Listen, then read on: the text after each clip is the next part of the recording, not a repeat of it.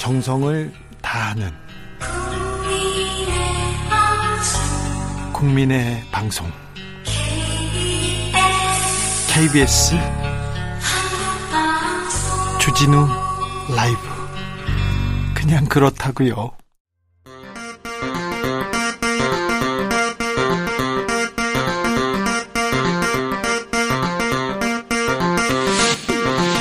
주진우 라이브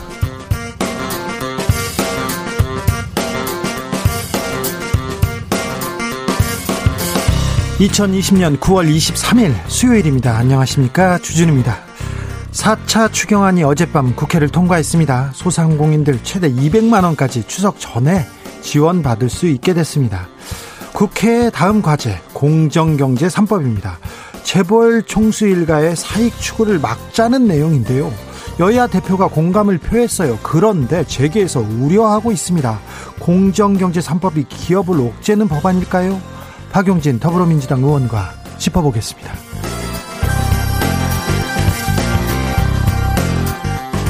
광염에 청년이 사그라졌다. 그 샘물 쓰지 마라. 지난주에 가수 하림 씨가 우리 방송에 출연해서 우리 노동자도 안전하게 생명을 지키고 일할 수 있도록 함께 노래하자고 했습니다. 그 울림이 엄청 컸었는데요. 중대재해기업처벌법 청원도 언급하셨어요. 이 청원에 대해서 국민 10만 명이 동의했습니다. 중대재해법 이번에는 국회 문턱을 넘을 수 있을지 아 귀추가 주목됩니다. 청원을 올린 고 김용균 씨의 어머니 김미숙 씨 만나보겠습니다. 보수단체들이 개천절 집회 강행하겠다고 의지를 보이고 있습니다. 문재인 대통령은 개천절 집회 강행은 반사회적 범죄다. 어떤 관용도 기대 말라고 강하게 비판했는데요. 그러자 김진태 민경욱 전 미래통합당 의원이 드라이브 스루 집회 그러니까 차에 탄 채로 집회를 진행하자고 제안했습니다. 개천절 집회 반사회적 범죄냐 아니면 집회의 자유냐 보수합시다 해서 짚어보겠습니다. 나비처럼 날아 벌처럼 쏜다. 여기는 주진우 라이브입니다.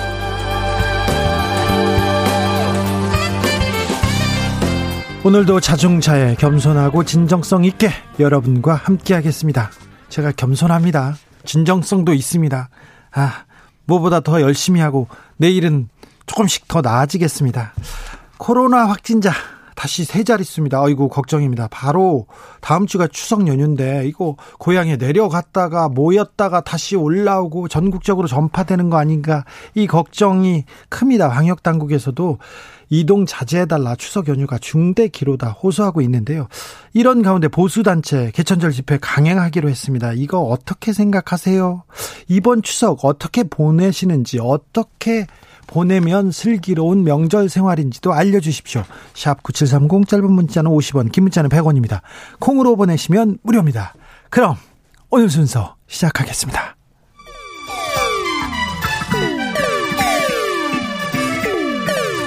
3805님, 그 언젠가 나를 위해 시사를 던져주던 단발머리.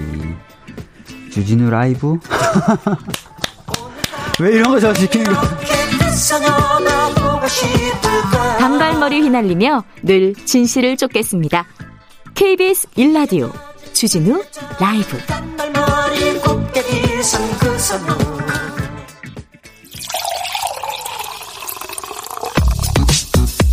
진짜 중요한 뉴스만 쭉 뽑아냈습니다. 줄 라이브가 뽑은 오늘의 뉴스 주스. 정상근 기자 어서 오세요. 네 안녕하십니까. 점심은 뭐 드셨어요? 점심을 제가 그냥 집에서 밥 먹었습니다. 그리고 오후에는 뭐 했습니까? 오후에는요? 네. 네 오후에는 계속 일하다가 네. 여기 왔습니다. 그렇습니까? 별일 없네요. 네, 별일 없죠. 음, 개천절 집회 강행하겠다고 하는 상황에서 네. 주호영 국민의힘 원내대표가 집회를 부추긴다 이런 비판 받고 있어요. 네, 주호영 국민의힘 원내대표가 그 일부 구구단체가 다음 달 3일 개, 대규모의 개천절 집회를 열겠다라고 예고한 데 대해서 그 사람들의 권리 아니겠느냐라는 입장을 밝혔습니다. 그 사람들 권리 아니겠느냐? 뭐 가든지 말든지 아니면 뭐 그 사람들은 뭐 생각이 있어서 그렇지 않겠느냐 이 말이 문제가 되고 있죠. 네, 지금 방역 당국이 코로나19 확산 예방을 위해서 집회 자제를 촉구하고 있는데 뭐 여기가 좀 대비되는 모습입니다. 어, 어제 오후에 이 법이 허용하고 방역에 방해되는지 아닌지 판단해야 한다라면서 이 드라이브 스루 방식이 교통과 방역에 방해가 되지 않는다면 집회를 개최하는 것은 그 사람들의 권리다라고 주장을 했습니다. 어, 뒤에서 비판이 일어나자 주호영 원내대표 또 오늘도 한 번 더 얘기했어요? 네, 오늘 국민의힘 호남 동행 의원 발대식에 참석을 했는데 이 드라이브 스루 집회는 그 사람들의 정치적 주장인데 그게 뭐가 문제냐라면서 교통 법규에 위반되지 않고 방역에 방해되지 않으면 막을 수 있는 것이 뭐가 있냐라고 주장을 했습니다. 예. 어, 그러면서 이 더불어민주당에서 그런 말, 그러니까 집회 반대를 얘기하는 사람들은 정권 비판이 두려운 것이다라면서 어, 우리도 그 사람들의 주장에 다 동의하지는 않지만 뭐 여당은 정권 비판을 하려는 사람들의 입을 틀어막으려 하고 있다라고 주장을 했습니다. 지난 광복절 집회 때도 그 김종인 비대위원장이 아니 개인적으로 가는 걸 막을 수 없지 않느냐 이런 얘기를 해서 네네. 나중에 비판 제기됐는데 여당에서는 아, 비판의 목소리 높이고 있습니다. 네, 이 더불어민주당 의원들은 주호 영 내대표가 오히려 집회를 부추기고 있다라고 주장을 했습니다. 김종민 최고위원이 오늘 최고위원회에서 이 코로나 부흥 세력과 합작해서 이 수도 서울을 어, 코로나 교통 대란으로 마비시키겠다는 비이성적 발상이다라고 주장을 했고요. 이 노웅래 최고위원도 이 상식적으로 광화문 내거리를 네 막고 집회하는데 어떻게 교통과 방역에 방해가 안 된다는 것이냐라면서 이 김종인 대표의 자제 요청은 결국 또 다시 쇼였다라고 주장을 했습니다.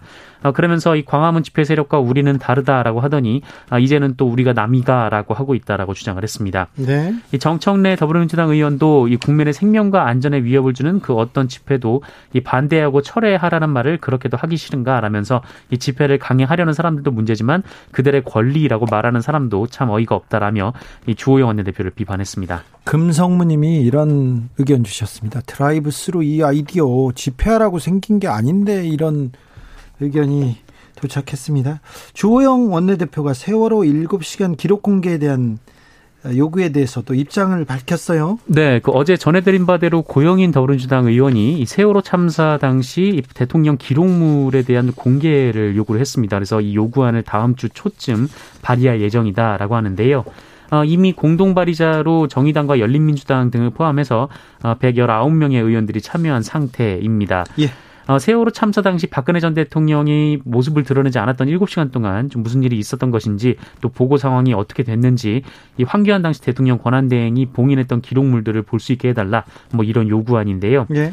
어, 그런데 이 요구안이 국회를 통과하려면 그 200명 이상 의원들의 동의가 있어야 합니다.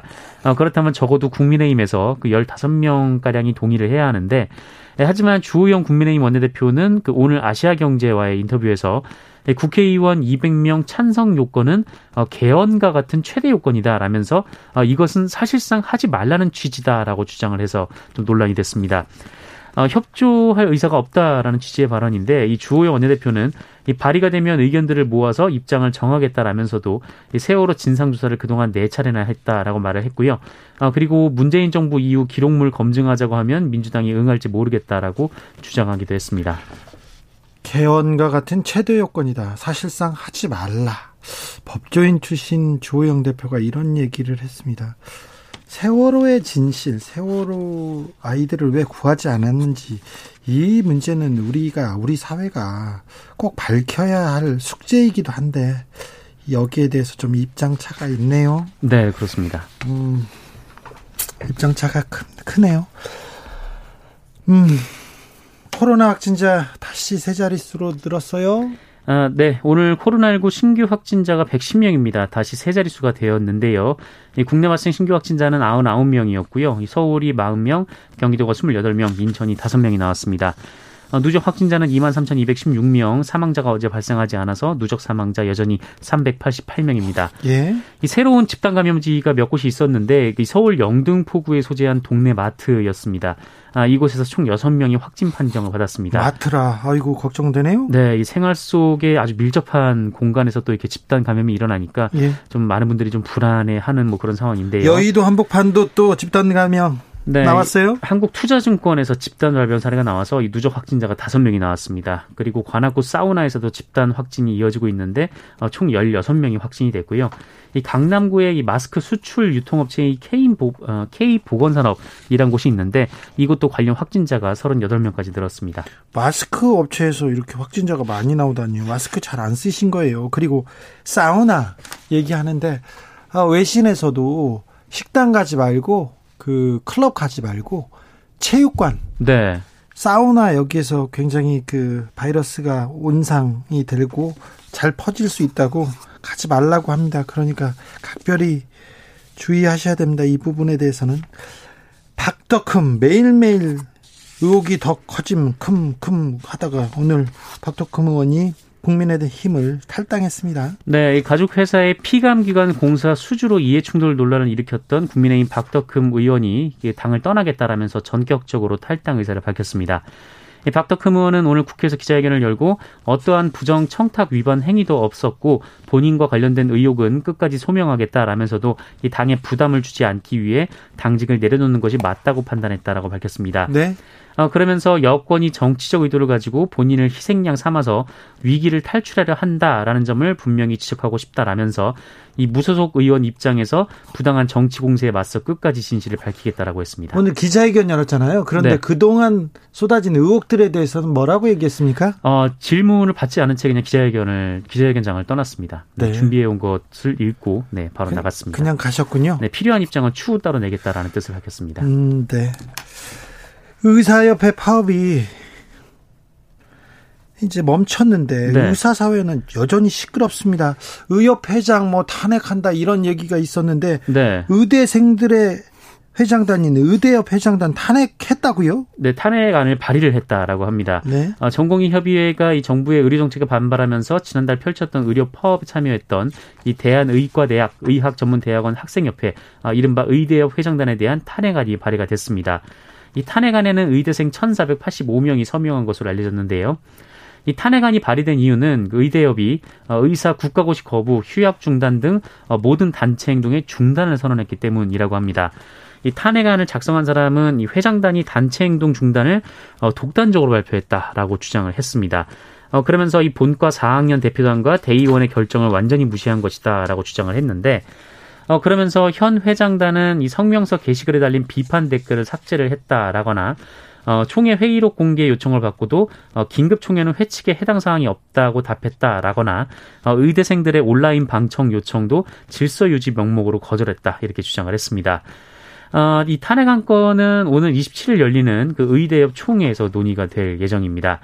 어, 그리고 의과대학 본과 4학년 대표단 내부에서는 이 국시 거부를 지속해야 한다라는 주장이 여전히 남아 있어서 아니 지금 저 본과 4학년들 시험 봐야 될 거 아니에요? 네, 그래서 이 의과 본과 4학년 대표들이 모여가지고 이 국민들께 양해를 구하고 그 국시 재응시 의사를 표하자 좀 이런 안건이 올라왔는데 어, 여전히 그 국시 거부를 지속해야 한다라는 주장이 있어서 의견 일치를 보지 못했다라고 합니다. 시험을 봐야 된다 아니다로 가지고 아직도 지금 내부에서 다투고 있어요. 그래서 네. 지금 합의를 못 보고 있습니다. 그 정부가 피- 시험을 열지 안 열지도 좀 모르는 상황이긴 한데요. 네. 네. 지금 상황 파악이 잘 안 되시는 것 같은데요. 의대생들 조금 그 주변에 주변 사람들한테 좀 물어봤으면 좋겠어요. 기사뿐만이 아니라 그냥 주변 사람들한테 이번 추석이나 연휴에 주변 사람들한테 어떻게 생각하니 이렇게 물어봤으면 좋겠습니다. 어, 국민들의 상식에서 좀 한참 좀 떨어지지 않았나 이런 이런 좀 걱정이 됩니다. 에, 최대집 의협회장 탄핵안에 대해서도 지금 계속 된다는데 의사들이 계속해서 지금 어, 굉장히 큰 갈등을 계속 이렇게 이어가고 있습니다. 네. 수술실 수술실 대리 수술 문제, CCTV 설치와도 이어- 이어 지고요. 의약품 리베이트 문제 이런 구조적 개혁 문제에 대해서도 전혀 얘기가 나오지 않고 있다고 하니 좀 이 부분에 대해서도 좀 고민해 주시기 바랍니다. 의대생 여러분. 음, 소연평도에서 활동하던 어업지도선 어 그런데 그 어업지도선 타고 가던 공무원 한 명 실종됐네요. 네, 이 엊그제 있었던 일이라고 하는데요. 이 국방부가 지난 21일 이 소연평도 남쪽에서 해양수산부 소속의 어업지도선 선원 한 명이 실종됐다라는 신고가 해양경찰에 접수됐다라고 오늘 밝혔습니다. 어, 해양경찰 및 해군, 해수부 등이 실종 해역을 수색을 했는데 아직 실종자를 발견하지 못한 상태입니다.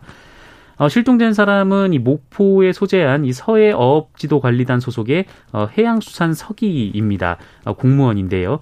어, 실종 당시 소연평도 인근 해상 어업지도선에서 어업지도 업무를 수행 중이었는데 어, 오전 11시 30분쯤 이 점심 시간에 이분이 보이지 않자 이 동승자들이 수색을 했지만 이 선상에서 신발만 발견되고 실종자는 발견하지 못했다. 예. 라고 합니다.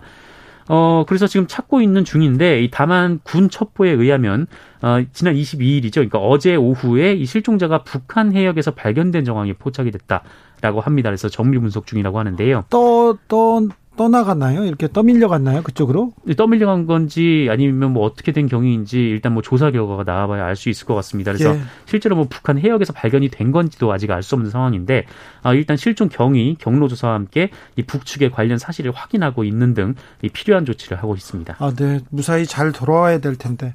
옛날에는 고기 잡다가 네, 고기를 잡는데 이렇게 남, 그 남측 해역에서 이렇게 잡는데 조금 벗어나면 고기가 잘 잡혔대요. 네, 그래서 구- 북방 한계선을 조금 넘어갔는데 넘어가서 잡다가 어, 북한에 이렇게 납포되기도 하고 그렇기도 됐습니다. 그런데 가끔 가끔 그 어민들이 간첩으로 몰려가지고요 간첩단. 사건에 억울한 옥살이를 한 경우도 많았어요. 그런 일도 뭐 있었죠. 그- 그런 일은 이제는 없는데 이분 공무원인데요. 얼른 어서, 어서 좀 가족들의 품에 안전하게 돌아왔으면 하는 마음 가져봅니다. 기원하겠습니다.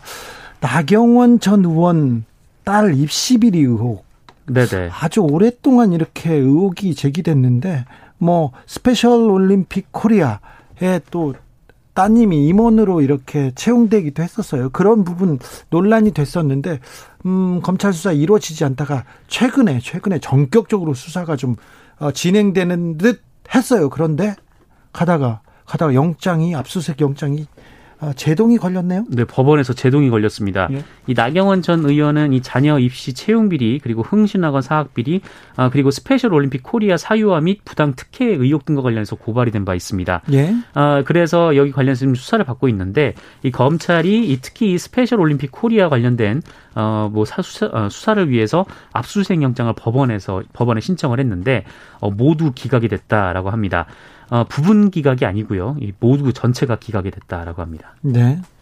수사가 늦어서 그런지 아니면 수사 의지가 없는 건지도 이거 잘 좀 좀 지켜봐야 되는데 이 수사도 어떻게 흘러가는 건지 주진우 라이브에서 좀 지켜보겠습니다. 네, 오늘도 감사했습니다. 주스 정상근 기자 함께했습니다. 고맙습니다. 이호남님이니 부산인데요. 이호남님 부산에 계십니다. 현수막에 올 추석엔 안 와도 된대이라고 붙어 있네요. 이렇게 써 있습니다. 이호남님께서 이렇게 붙이신 건 아니겠죠. 네. 아니겠죠. 서울에 계신 아들들이 부산에 내려가서 이런 현수막 붙였을 리는 없습니다. 네. 어머님들도 자식 보고 싶은데 이번 추석 때는 안 와도 된대 이렇게 얘기하시는 거예요. 앤디킴 님이 어제 여의도 지나왔는데 그 큰 건물 앞에 옆에 보면 흡연 장소 있잖아요. 정말 많은 사람이 턱스크하고 담배 피고 담수하는 거 보고 소름 끼쳤어요. 결국 사고 났네요. 얘기하는데 이런 게 좀 걱정이에요. 이런 게 거리두기 평소에 잘하다가도 화장실 앞에서 그다음에 어, 커피숍 앞에서 식당 앞에서 이렇게 모여 있지 않습니까? 그게 걱정입니다. 3759님 드라이브 스루 집회 찬성합니다. 교통이 조금 불편하겠지만 그분들의 자유 외침도 들어보세요. 이렇게 얘기했습니다. 예. 에, 저 듀님이 오늘 테슬라 배터리 데이에서 차량으로 차량으로 모여서 회의를 진행했어요. 그런데 중간에 화장실 다녀오라고 했더니 우르르 차에서 내리더라고요. 미국 확진자가 많은 이유를 이제 알았습니다. 개천절 차량 집회하려면 차량 외 동승자 태우지 말기, 성인용 기저귀 착용하기, 차량에서 내리지 말기 이런 걸로 구체적으로 좀 어, 적어야 돼요. 굳이 하려면요 이렇게 얘기했는데 아 이거 좀 일리가 있어요.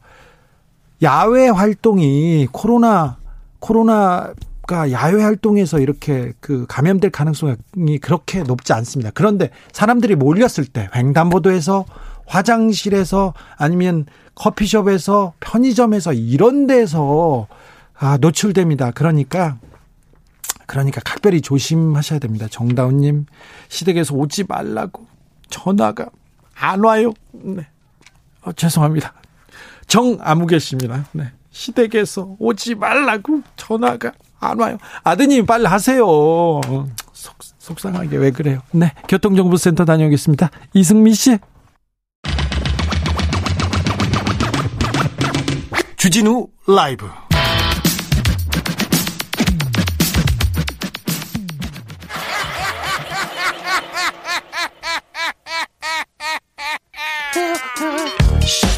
팔로 뛰는 기자, 탐구하는 기자, 세상의 질문을 마구 던지는 기자, 기자가 본 오늘의 세상, 기자들의 수다.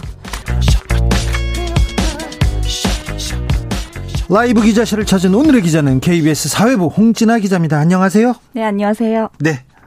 뭐 담당하세요? 뭐 취재하세요? 지금 전 사회부 이슈팀 소속에 있고요. 네. 저희 이제 9시 뉴스에서 산재 사망 사고에 대해서 일하다 죽지 않게라는 제목으로 매주 보도를 하고 있습니다. 일하다 죽지 않게. 아, 좀 슬픈 제목이에요.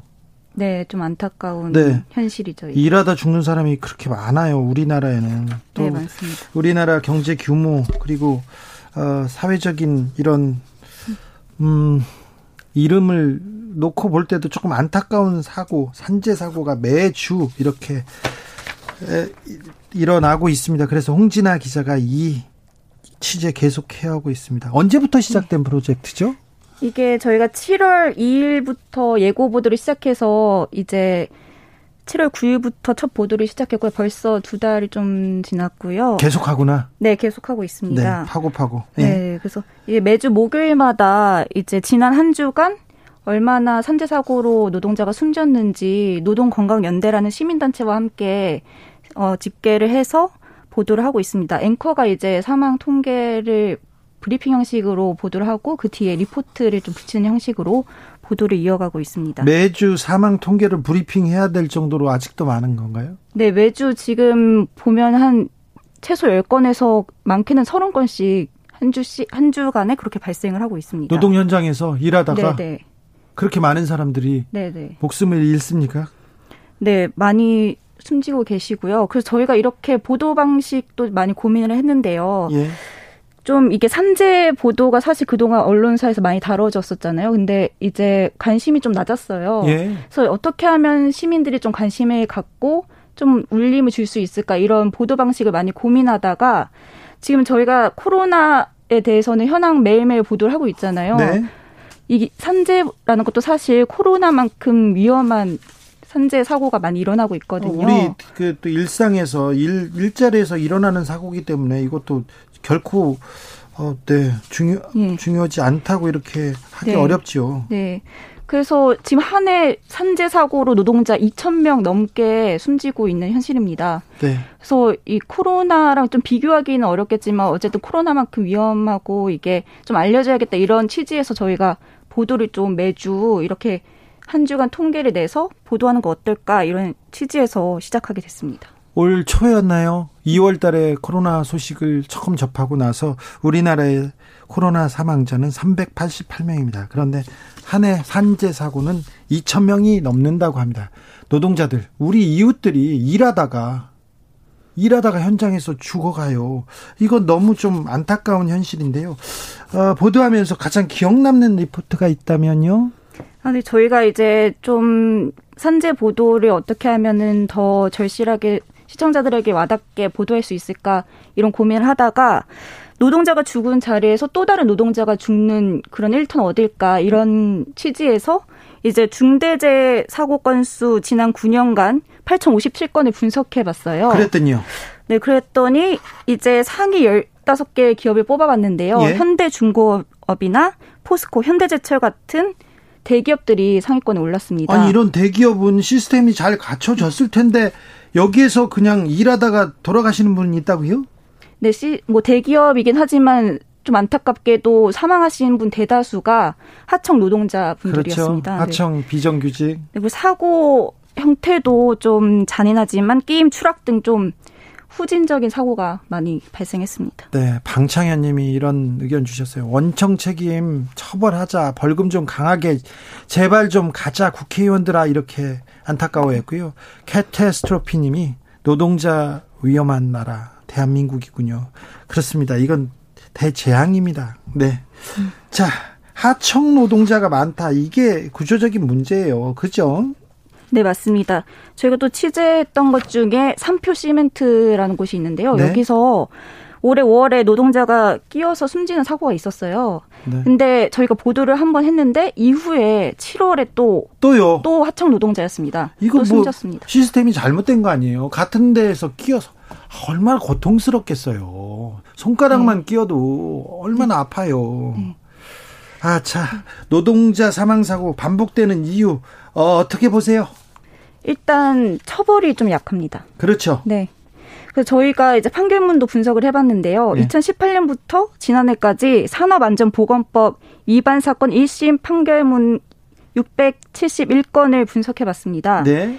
봤더니 이제 실형 선고를 받은 비율이 2%도 안 됐습니다. 대부분 벌금인가요? 대부분 벌금이고 예, 집행유예도. 집행유예도 네네. 네. 그래서 평, 평균 벌금 액수도 500만 원 정도에 그쳤습니다. 사람이 죽어도 이 정도밖에 아. 사람 죽었는데 왜 500만 원 수준의 벌금으로 끝나는 건가요? 이 감형 이유가 뭐예요? 좀 감형 사유도 봤는데 황당한 경우가 참 많았습니다.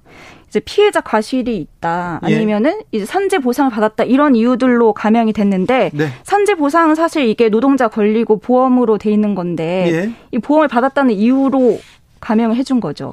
다음번에 기자님 오실 때는 네네. 어, 이런 판결이 있었고 어떤 판사가 판결을 내렸는지 판사 이름을 공개하는 방송이에요. 저희는.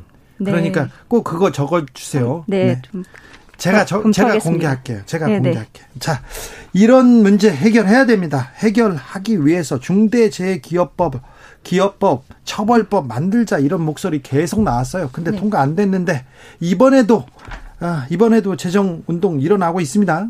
네, 맞습니다. 정의당에서도 발의를 했고 어제 이제 국회 국민 동의 청원이라는 제도가 있는데요. 네. 여기 이제 한 달 동안에 10만 명 이상 동의를 얻으면은 발의가 돼가지고 상임위로 넘어가는 시스템이에요. 그래서 예. 고 김영균 씨 어머니 김미숙 씨가 대표로 청원을 했고요. 이게 어제 통과가 돼서 지금 상임위 심사를 앞두고 있습니다. 어떤 법입니까? 이게 좀 핵심을 말하자면은 사업주 그러니까 기업 대표까지 처벌을 받을 수 있도록 명시를 했고 예. 좀 처벌에 하한선을 둔 게 핵심입니다. 한선을요? 네네. 예. 그러니까 사업주가 이제 산재를 유, 유발할 만큼 잘못을 저질러서 노동자가 사망한 경우에 징역형 3년 이상을 무조건 때리도록 명시를 했고요. 예. 이제 법인 벌금에서도 1억 원 이상을 부과하도록 이렇게 명시를 해놨습니다. 음, 왜 이렇게까지 이렇게 명시를 해야 되는 음. 하한선을 서- 그 두어서 만들어야 되는 그 개정 취지 제가 좀 이해는 됩니다. 네. 차- 사실 기존에 있는 산안법도요. 이제 노동자 사망에 이르게 한 자는 최대 징역 7년까지 선고할 수 있게 규정이 돼 있습니다. 최대 징역 7년이야. 그런데 징역 7년 받은 사람이 받은 사람이 없어요. 없습니다. 예. 거의 벌금에 겨- 벌금형이 거- 그치고 있죠. 그래서 예. 이제 이제 손방망이 처벌이 계속되니까 이걸 아예 낮게 때리지 못하도록 예. 하한선을 두자는 거예요. 사법부를 못 믿겠다는 네, 거예요. 못 믿어서 이제 아예 법으로 너네 이만큼 이상만 때려라 이렇게 규정을 하겠다는 겁니다. 어, 취재를 하다 보니까 홍 기자 네. 법 제정도 중요하지만 양형 기준 높여야 된다고 생각하시는 거죠? 네, 사실 지금 법으로도 충분히 세게 판결 선고 내릴 수 있거든요. 예. 하지만 이제 양형 기준이 좀 낮게 설정돼 있다 보니까 판례나 뭐 이런 거 따르다 보니까는 계속해서 벌금형이나 집행유예 이, 이 정도로 그치는 경우가 많습니다. 네. 매우 구- 우리 사회에서 굉장히 구조적인 문제고 핵심적인 문제입니다. 그런데 이 문제 계속 이렇게 보도하는 것도 쉽지 않을 거예요. 뭐 고통스럽기도 하고요. 시리즈로 이렇게 보도하고 있는데 부담이 좀 클 것 같아요. 아, 저희가 지금 사회부 이슈팀에 있는 기자들이랑 또 노동 출입하는 기자들이 번갈아 가면서 매주 목요일마다 산재 보도를 이어가고 있거든요. 근데 사실 이게 좀 아이템 발굴하는데도 어려움이 있지만 또 시청자분들한테 어떻게 하면 좀 소구력을 높일 수 있을까 이런 고민도 많이 들어요. 왜- 그러니까 이러, 누가 일하다가 이렇게 떨어져 죽었다, 끼어 죽었다, 빠져 죽었다 그러면은 듣고 싶지 않거든, 네, 보고 싶지 않거든요. 그래도 해야 돼요. 기자가 네. 그래도 해야 돼요. 네. 자, 일하다 죽지 않게 시리즈. 아우, 제목이 너무 무섭다, 나는. 음. 자, 일하다 죽지 않게 시리즈. 앞으로 어떤 보도가 이어집니까? 아, 일단은 저희가 연중 기획으로 하고 있으니까 올해까지 매주 목요일마다 보도를 이어가려고 노력하고 있고요. 예, 꼭 해주세요. 네, 네. 계속 해주세요. 그리고요. 지금 오늘도 이제 특수고용 노동자인 배달 노동자 산재 취재를 하고 왔는데요. 앞으로 이제 배달 노동자 지금 많이 배달 음식 시켜 먹고 이러잖아요. 이제 산재 실태에 대해서 좀 보도를 이어갈 예정입니다. 네, 아, 뭐, 배달 노동자가 이 시대, 코로나 시대 핵심 노동자가 됐어요. 중요한 부분을 차지하기 때문에 이분들의 안전 매우 중요한, 아, 중요한 현실이 됐습니다. 그러니까 좀 계속해서 노력해 주세요. 지금까지 기자들의 수다 KBS 홍진아 기자였습니다. 네, 감사합니다. 3050님이 제목이 너무 무서워요. 그렇죠. 안전하게 일하기. 오늘도 무사히 좀 좋은 말 없을까요? 우리나라에 노동자가 얼마나 많은데 이런 제목을 쓰나요? 눈물 나요. 이렇게 합니다. 안타까운데 이렇게 무서운 현실이기 때문에 아, 기자들이 피하지 않고 이런 제목을 달한 것 같아요.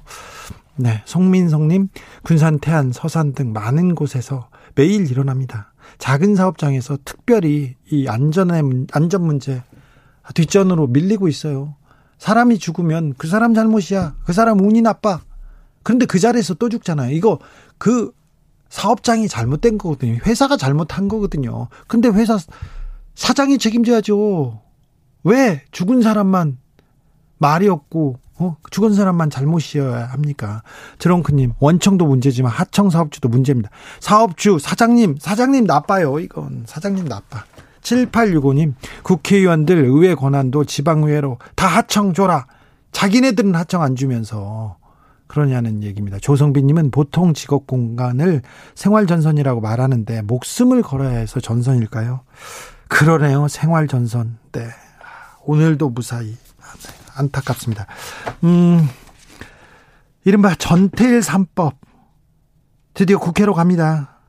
이 법안이 노동자들 조금 더 안전하게, 안전하게 하자는 법안입니다. 국민 청원 10만 명 달성했는데 이 청원은 2018년 충남 태안 화력발전소에서 일하다가 사망한 고 김용균 씨의 어머니 김미숙 김용균 재단 이사장이 제기했습니다. 법이 물렁하다고 손 놓으면 안 된다. 이런 말씀도 하셨는데 어, 직접 이야기 나눠보겠습니다. 김미숙 이사장님 안녕하세요. 네, 안녕하세요. 잘 계세요, 요새는? 네, 그 청, 국민청원에 어, 몰입해갖고 네. 정신없이 어, 날짜를 보냈습니다. 네. 어머님, 아이, 저기, 그, 그 샘물 쓰지 마라. 그 노래 부르는 거 잘 봤어요. 너무 슬프더라고, 근데. 그죠? 네, 내용이 너무 슬퍼서 저도 아, 정말 그 샘물을 만들면서 우리나라 모든 그 새로 많은 건설을 하고 많이 다루고 있지 않습니까? 근데 그 샘물을 만들기 위해서 노동자가 그 안전하지 않아서 죽는다는 거, 그 샘물에 녹아서 우리가 쓰고 있었던 것이라는 거잖아요. 네. 아, 정말 너무 무섭고 아, 아픕니다. 네. 음, 아들을 이렇게 아들을 잃었는데 그 장소에서 또 화물차 운전, 운전기사가 사고로 사망, 사망하는 일이 있었어요. 좀 마음이 더 아팠을 거예요. 복잡하시고. 네, 그 용돈이 사고가 있고 그래서 뭐 나라에서도 그 기업에서도 안전 대책 세우고 제대로 해보겠다, 해보겠다고 안전 시설을 했다고 얘기하지만 사실 부분만 그 달라졌지 사고 어 회사 전체를 아우러서 그 안전 대책을 안 세웠기 때문에 또 다른 장소에서 또 죽었는 거잖아요. 예. 그래서 용변이 때와 똑같이 어 안전 시설이 아예 없었던 거예요. 안전하게 만들지 않았기 때문에 예.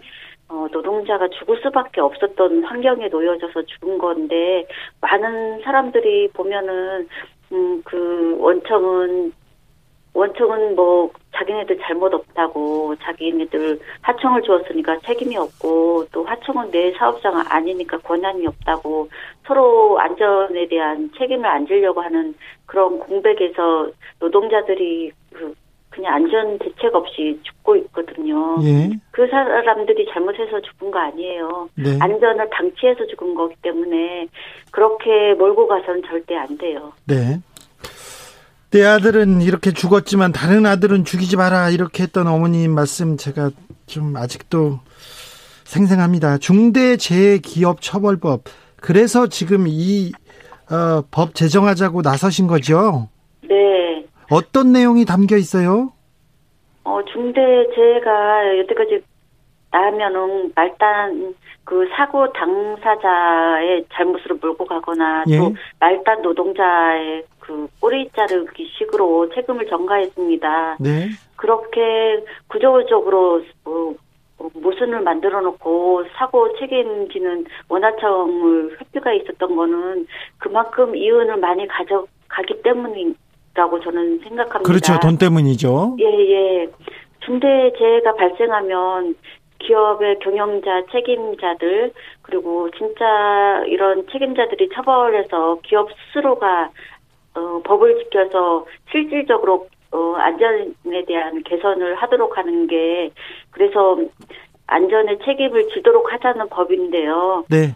어, 지금 세월호나 가습기 살균제 때문에 엄청난 피해를 봤잖아요. 예. 어, 그런 그 기업들도 실질적 책임자가 처벌 받아야 하고 또 여기에는 또 불법 인허가 그 관리 감독 소홀로 인해서 중대재해가 발생했을 때 네. 공무원도 책임지라는 법입니다. 예. 어, 이렇게 모두가 안전할 수 어, 안전을 책임지고 할 수 있도록 만드는 것은 결국은 경영 책임자가 책임을 져야지 예산을 짜고 아래로 내려줘야만 그 안전 대책이 세워지는 것이 당, 당연한 원리 그렇죠. 아닙니까? 예, 예. 그 그런 것들을 하도록 해야죠. 만드는 것이 어, 이 노동자들이 정말 억울하게 죽지 않고 다치지 않을 기- 가장 기본적인 권리를 만들어 놓자는 법이기 때문에 이거를 누가 방해하거나 말려서는 절대 안 된다고 생각합니다. 네. 무조건 생명과 그 안전은 어, 누구 무엇을 대신해서 뭐 무슨 그 방해가 있어서는 절대 안 된다고 생각합니다. 생명과 안전이 돈보다는 우선돼야죠. 그렇죠. 네네 네. 어머님 2018년에 용균 씨가 그렇게 가고 어머님이 광화문에 나와서 여의도에 나와서 호소해가지고 20대 국회 때 네. 통과될 줄 알았는데 결국은 통과 안 되고 자동 폐기됐잖아요. 이 법, 법안이요. 네. 21대 국회에는 좀 다를 것으로 보십니까, 어머님? 네, 지금 이제 우리 그 국민 청원을 네. 원래 국, 그 원래 국회에서 어 청원하도록 되어 있고 원래는 그런데 우리가 이제 이런 것이 직접 청원을 한 이유가 우리가 왜 만들고 있- 이런 거를 만들려고 하는지 국민들이 다 이 청원을 개인 손으로 다 어렵거든요. 청원하는 게 어 왜 취지 취지와 그 왜 해야 되는지를 다 스스로 알고 자기가 청원했으니까 청원 과정도 그 입법되는 과정도 제대로 어 관심도 가져야 되고 이런 것들을 스스로 깨우치고 알게 하기 위해서 저희가 국민 청원을 직접 우리 손으로 하자고 어 청원 취지입니다. 네. 네, 그래서 어 그때 그 산안법 통과 됐을 때처럼 그냥 뭐 국민들에게 그냥 보여주기식으로 우리가 뭔 그 국회에서 뭔가 해준 것처럼 보여주기식으로 그렇게 해서는 절대 어 국민들이 납득할 수 없기 때문에 이번 국회가 177석인가? 그 정도 그 어, 여당이? 의석을 가져갔잖아요. 네. 국민 여당이. 예. 그렇게 한 것은 결국은 우리 그 여태까지 뭐 야당의 방해로 아니면 기업의 방해로 어 이런 것들을 만들지 못했는데 그런 거 없이 정말 어 국회가 음 제대로 할 수 있는 힘을 줬다고 생각해요. 네. 네, 이 저, 이제는 정말 핑계를 댈 수 없게끔 네. 만들어줬으니까 제대로 하라고 국민들 요구라고 생각합니다. 어머니, 그때는 그러면 국회의원들이 어머니랑 사진만 찍었구나. 일을 안 하고. 그냥 보여주기식이죠. 무늬만 사진만 찍고 네. 자기네들 그냥 입지만 굳히려는 행동이었죠. 네. 어머님, 잘 알겠어요. 무슨 뜻인지, 무슨 의미인지는. 추석은 어떻게 보내실 거예요? 어 지금 이번 금요일 날 용균이 그 모란공원 거기에 갈 예정이고 추석은 원래 유족들은 추석은 제일 힘든 때이라서 어디 가고 싶지도 않고 그냥 그러네요. 네. 어, 어머님의 마음을 잘, 그, 이해해서요. 지금 그 샘물 쓰지 마라 함께 노래 부르기 프로젝트가 지금 계속 공유되고 있고요. 이 중대재해 기업 처벌법도 잘 통과될 거예요. 마음을 모으겠습니다. 예, 제일 제가 우려되는 게 정말 이번에는 제대로 법을 만들어야 되는데 안 될까봐 제일 우려스럽고 되도록 만들려고 많이 노력하겠습니다. 네. 많은 사람들이 동참해 주시길 바랍니다. 예. 지금까지 김미숙 이사장이었습니다. 감사합니다. 네, 감사합니다.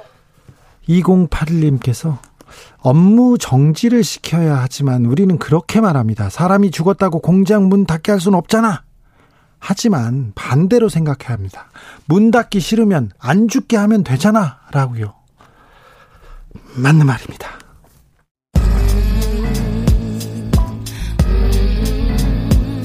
나비처럼 날아 벌처럼 쏜다. 주진우 라이브.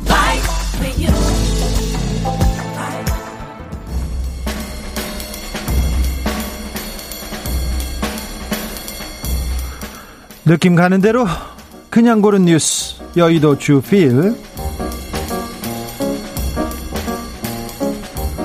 이 정도면 채용 갑질 취준생 경악한 국민은행 채용 공고 국민일보 기사입니다. 국민일보 하반기 신입 행원 채용 공고가 났는데요.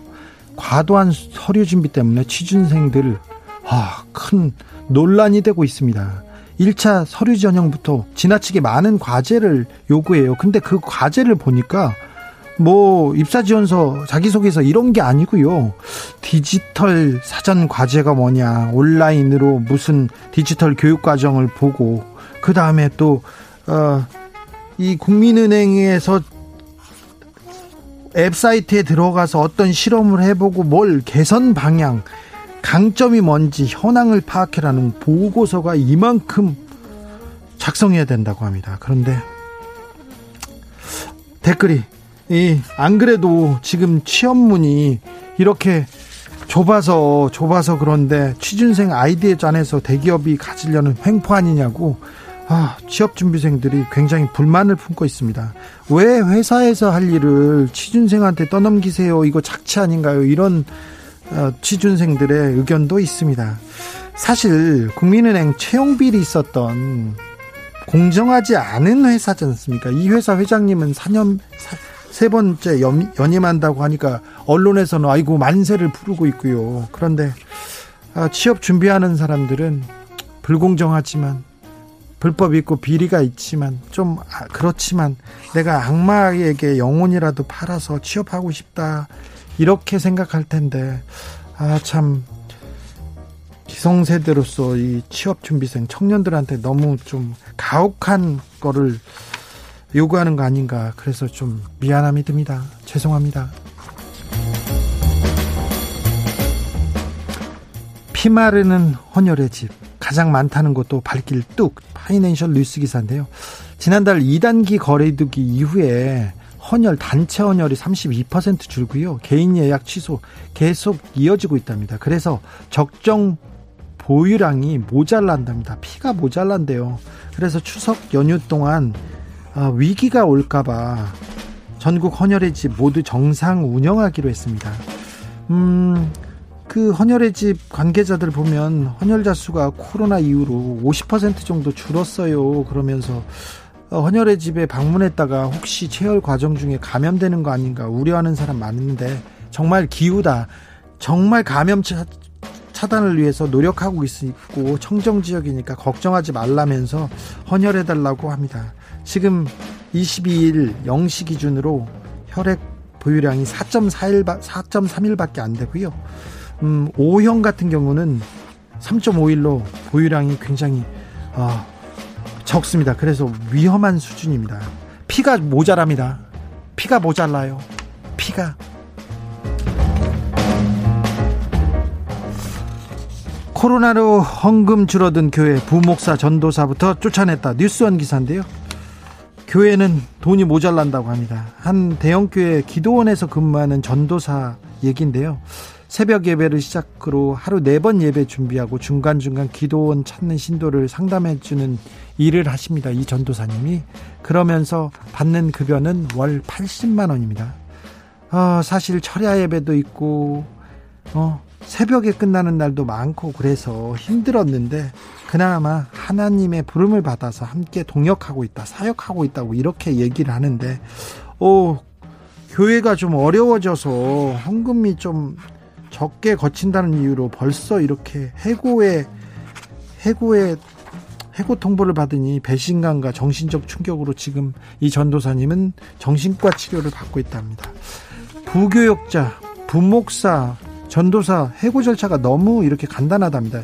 이분들은 노동자가 아니라 봉사자, 사명자라고 이름을 불러서 노동자로 법적으로 인정을 받지 않고 있어요. 그래서 이런 교역자들이 노동권을 제대로 보장받기 위해서 노조 설립하게 됐답니다. 네, 설립하셔야죠. 아, 교회 헌금이 모자라서 분목사 전도사부터 해고된다는 소식 좀 아프네요. 네. 너무 빨리 사라지는 척추동물 대멸종 진행되고 있다. 연합뉴스 기사입니다. 50년이 채 안 된 시간 동안 지구의 척추동물 개체수가 70% 가까이 급감했답니다. 충격적이죠. 미 국립과학회원부에서 나온 얘기인데 지금 현재 지구에서 여섯 번째 대멸종이 진행되고 있답니다. 향후 20년 안에 육지 척추동물, 척추동물 500여 종이 멸종할 위기에 놓여 있다고 합니다. 생물의 다양성이 일단 감소하면 다시 복원하는 것은 매우 매우 힘듭니다. 그런데 이 거의 모든 멸종은 인간의 탐욕 때문에 이루어지고 있습니다. 그래서 우리가 자연을 위해 인류를 자연을 위해 이 지구를 위해서 조금 보호하고 조심해야 됩니다. 생물종이 사라지기 전에 좀 개체 보호를 위해서 적극적으로 노력에 나서야 됩니다. 지구가 아파요. 동물들도 아파요. 아프다고요.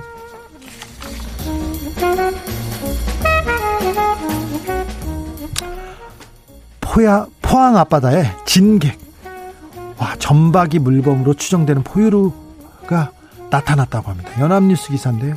경북 포항 앞바다에 천연기념물인 전박이 물범으로 추정되는 포유류가 나타나 눈길을 끕니다. 아 분명히 물 멍멍이처럼 생겼어요. 그런데 눈을 이렇게 얼굴을 이렇게 뼈 이렇게 새처럼하게 이렇게 내놨는데 너무 귀여운 물범인 것 같습니다. 울릉도 해안에서 좀 목격됐는데 포항 앞바다에서는 처음이라네요. 전박이 물범은 천연기념물이고 해양수산부에서 멸종위기 야생생물 2급입니다. 아, 주민들이 아이고 물범을 직접 보니까 신기하고 좋다고 얘기합니다. 네. 제발 애도 낳고 잘 자라줬으면 하는 생각이 듭니다. 어, 또 걱정도 돼요. 예, 찾아서 거, 찾아와서 반가운데 포항 주변에서는 그물에 걸렸다고 이거 걸려서 죽어 있었다고 하면서 파는 물고기들이 많아요. 고래 많거든요. 물범은 안 됩니다. 어민 여러분, 물범은 안 됩니다. 네. 고래도 안 돼요, 사실. 법에 걸려요. 네.